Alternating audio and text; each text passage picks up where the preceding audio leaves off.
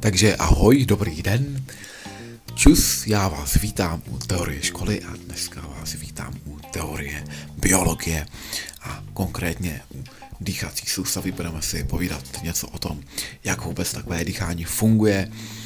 Poznáte nějaký nový pojmy, třeba co to jsou alveoly, alveolární objem, alveol, alveolární vzduch, to je třeba jedna sada pojmů a uvidíme ještě mnoho dalších zajímavých věcí. Tak já už se moc těším a pojďme do toho.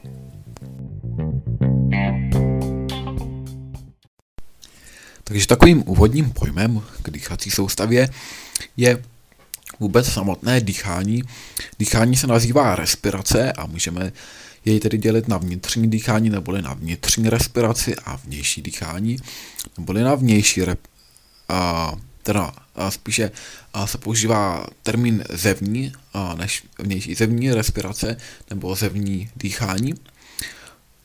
Zevní respirace je, když je přesunutá, přesunut kyslík a vůbec dýchací plyny z plic do krve a tady ten přenos dýchacích plynů zajišťuje především hemoglobin. Na jednu molekulu hemoglobinu se můžou navázat až čtyři molekuly O2, to potom hovoříme o oxyhemoglobinu, oxy, jakože je tam kyslík. A co se týče oxidu uhličitého, tak ten může být taky navázán na hemoglobin. Možná si pamatujete, že jsme si u krve říkali, že na hemoglobin se může navázat například i oxid uhelnatý, to potom mluvíme o takzvaném karboxyhemoglobinu, ale oxid uhličitý se nemusí navázat jenom na hemoglobin, často je potom přepravován i v krevní plazmě.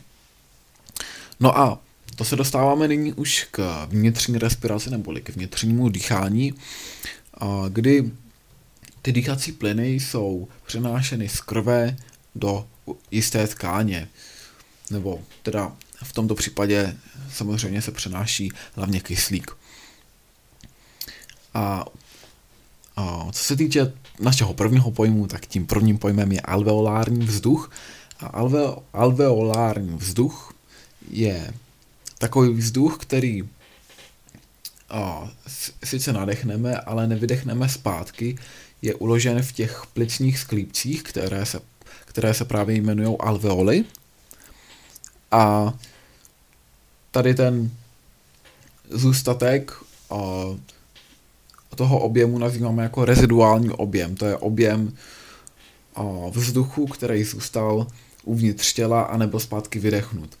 No a samozřejmě většina tady z toho vzduchu, nebo je tam větší procento oxidu uhličitého než v běžném vzduchu, což je kvůli tomu, že kyslík je dál redistribuován do těla.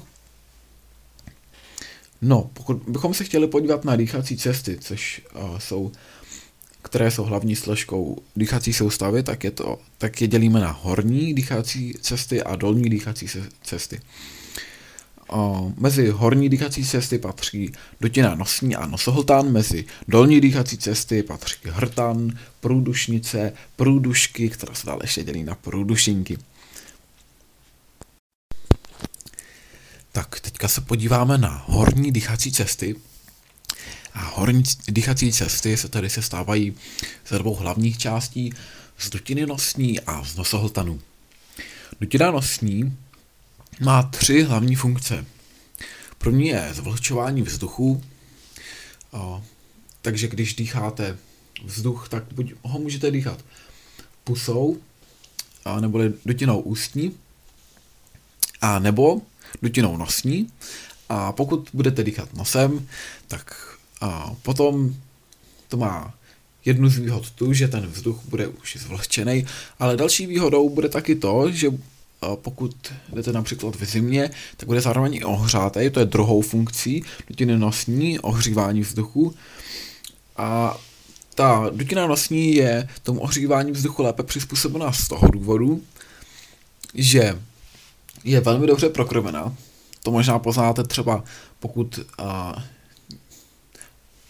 dojde k nějakému tvrdému nárazu, třeba dostanete do nosu pěstí, tak najednou začne krvácet, nebo prostě krvácení nosu je velmi častá záležitost a je to kvůli tomu, že nos je velmi silně prokrven a krev to všechno výborně ohřívá, ale právě to, že je tam takto uh, hustě propracovaná síť vlásečnic zapřičinuje časté krvácení.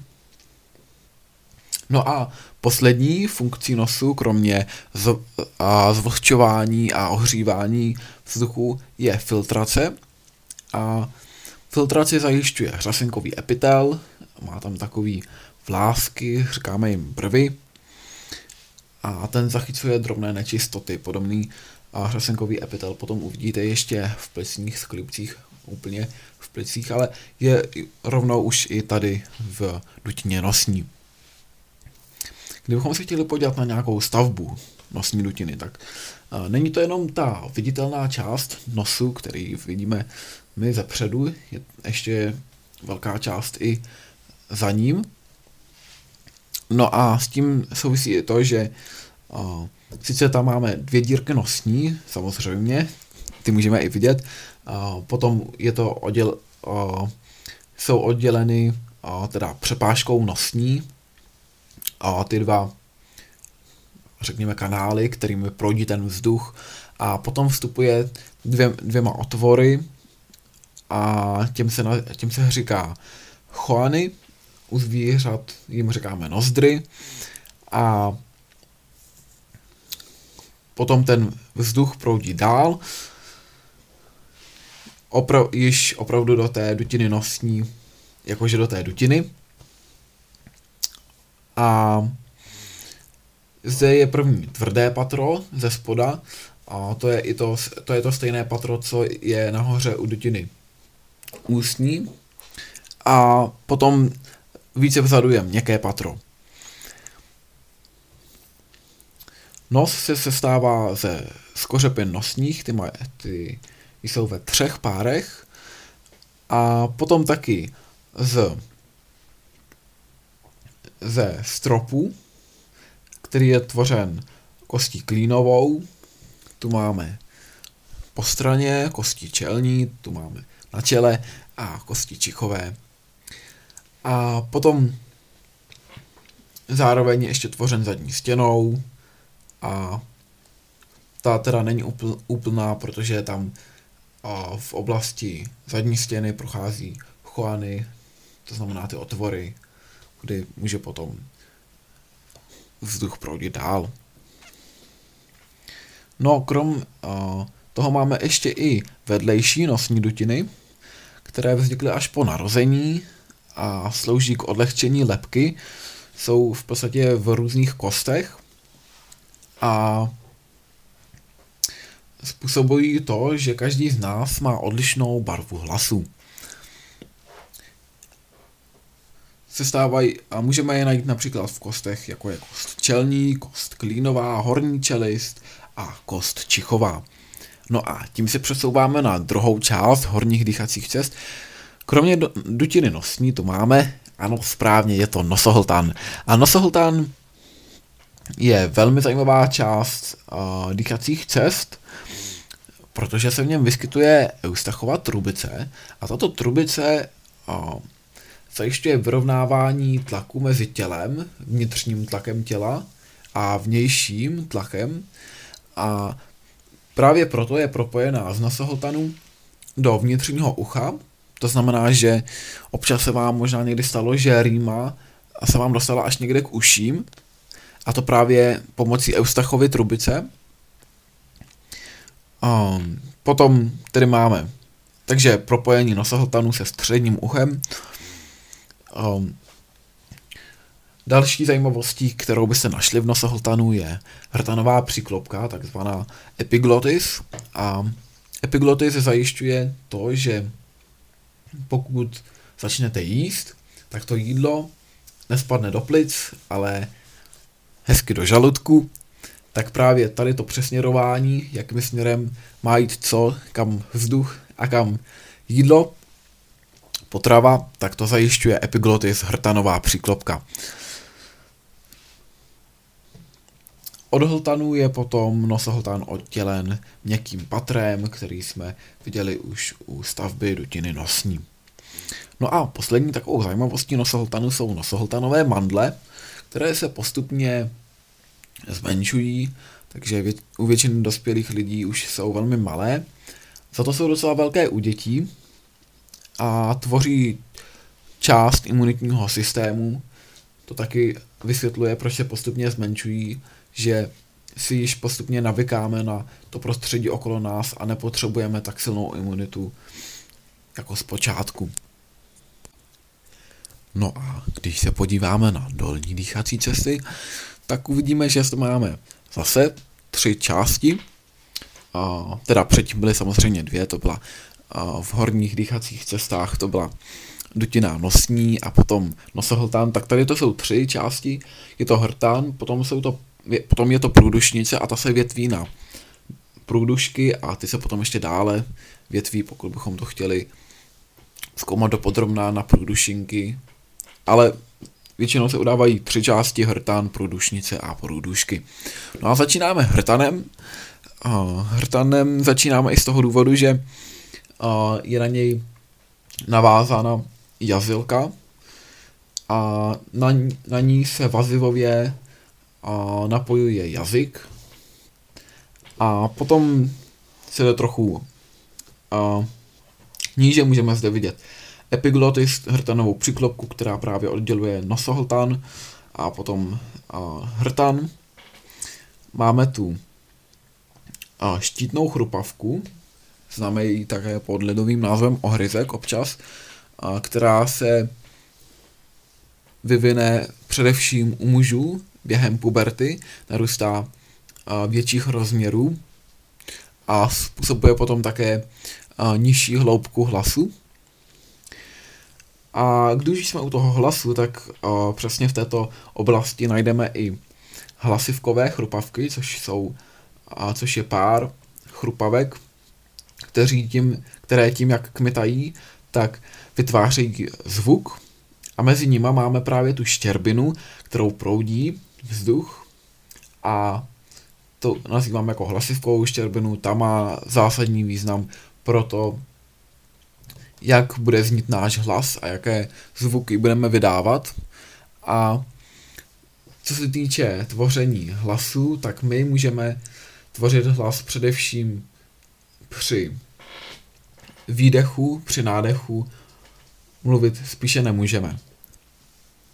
No a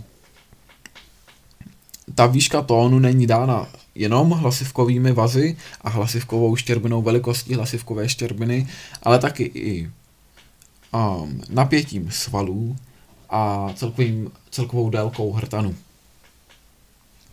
Pokud byste hledali nějakou analogii stavby hlasivkové štěrbiny, tak byste ji našli například v píšťalách Varhan, kde mají taky, které mají taky menší otvor a právě při ladění varhán se tento otvor upravuje a tím se mění tón nebo a, barva tónů a, té píšťaly, podobně jako tady, a, když měníme velikost té hlasivkové štěrbiny, tak měníme tón. A po hlasivkových chrupavkách tu máme prstencovou chrupavku, ta se připojuje jak na hlasivkové chrupavky, tak i na štítnou chrupavku. Na hlasivkové chrupavky se připojuje hlasivkovými vazy, podobně jako jazylka je připojena vazy k jazyku. No a prstencová chrupavka potom dále vše napojuje na průdušnici. A tím se dostáváme k další části dolní dýchací, do, dolních dýchacích cest a to je, ano, to je ta průdušnice, což je, o, můžeme si ji představit jako trubici, dlouhou asi 10 až 13 cm, nic je závratně dlouhého, a široká je asi 1,5 až 1,8 cm a sestává se z 15 až 20 podkov, podkovovitých chrupavek, ty jsou na zadní straně spojeny jak hladkým vazivem, teda jak hladkým svalstvem, tak i vazivem. Ze předu mají tvar účka, a to je ta chrupavka, Vzadu jsou rovné podkovovité chrupavky, je tam nohnuté vazivo a hladká svalovina. No a průdušnice se dělí, dělí se na dvě průdušky. Ty se zase sestávají z podkovovitých chrupavek a mají v sobě zabudované hlenové žlázy, které umožňují další zvlhčování vzduchu, podobně jako v dutině nosní. Máme tu hřasenkový epitel, opět podobně jako v dutině nosní, to znamená, že odstraňování nečistot, které se zachycují na brvě, to jsou ty vlásky v tom hřasenkovém epitelu. No a možná u lékaře se můžete setkat s pojem, pojmem trachoskopie, která s průduškami taky souvisí, což je prohlídka průduš, průdušnice také a tracheoskopem, což je takové zrcátko. Zvláštní kapitolou jsou potom plíce. Takže plíce. Plíce jsou dvě a jedna, ta pravá plíce, má tři laloky, levá plíce má dva laloky, má o jeden lalok méně, to je z důvodu toho, že tam na levé, na levé straně máme ještě srdce a proto plíce musí být menší. A jak jsme se bavili o dvou průduškách, tak ty právě vstupují do plic plicní branou, nazýváme ji hilus. A hilem nevstupuje, nevstupují jenom průdušky, ale vstupuje jim například i um, vstupují jim tepny a různé živiny i nervy. A celé plíce jsou obaleny v pohrudniční v pohrudnici a pohrudnice je obal z vnější strany, spíše ze strany hrudníku. Potom je tam pohrudniční štěrbina, v které je taková tekutina, a velmi čirá, vaská tekutina a způsobuje nám podtlak.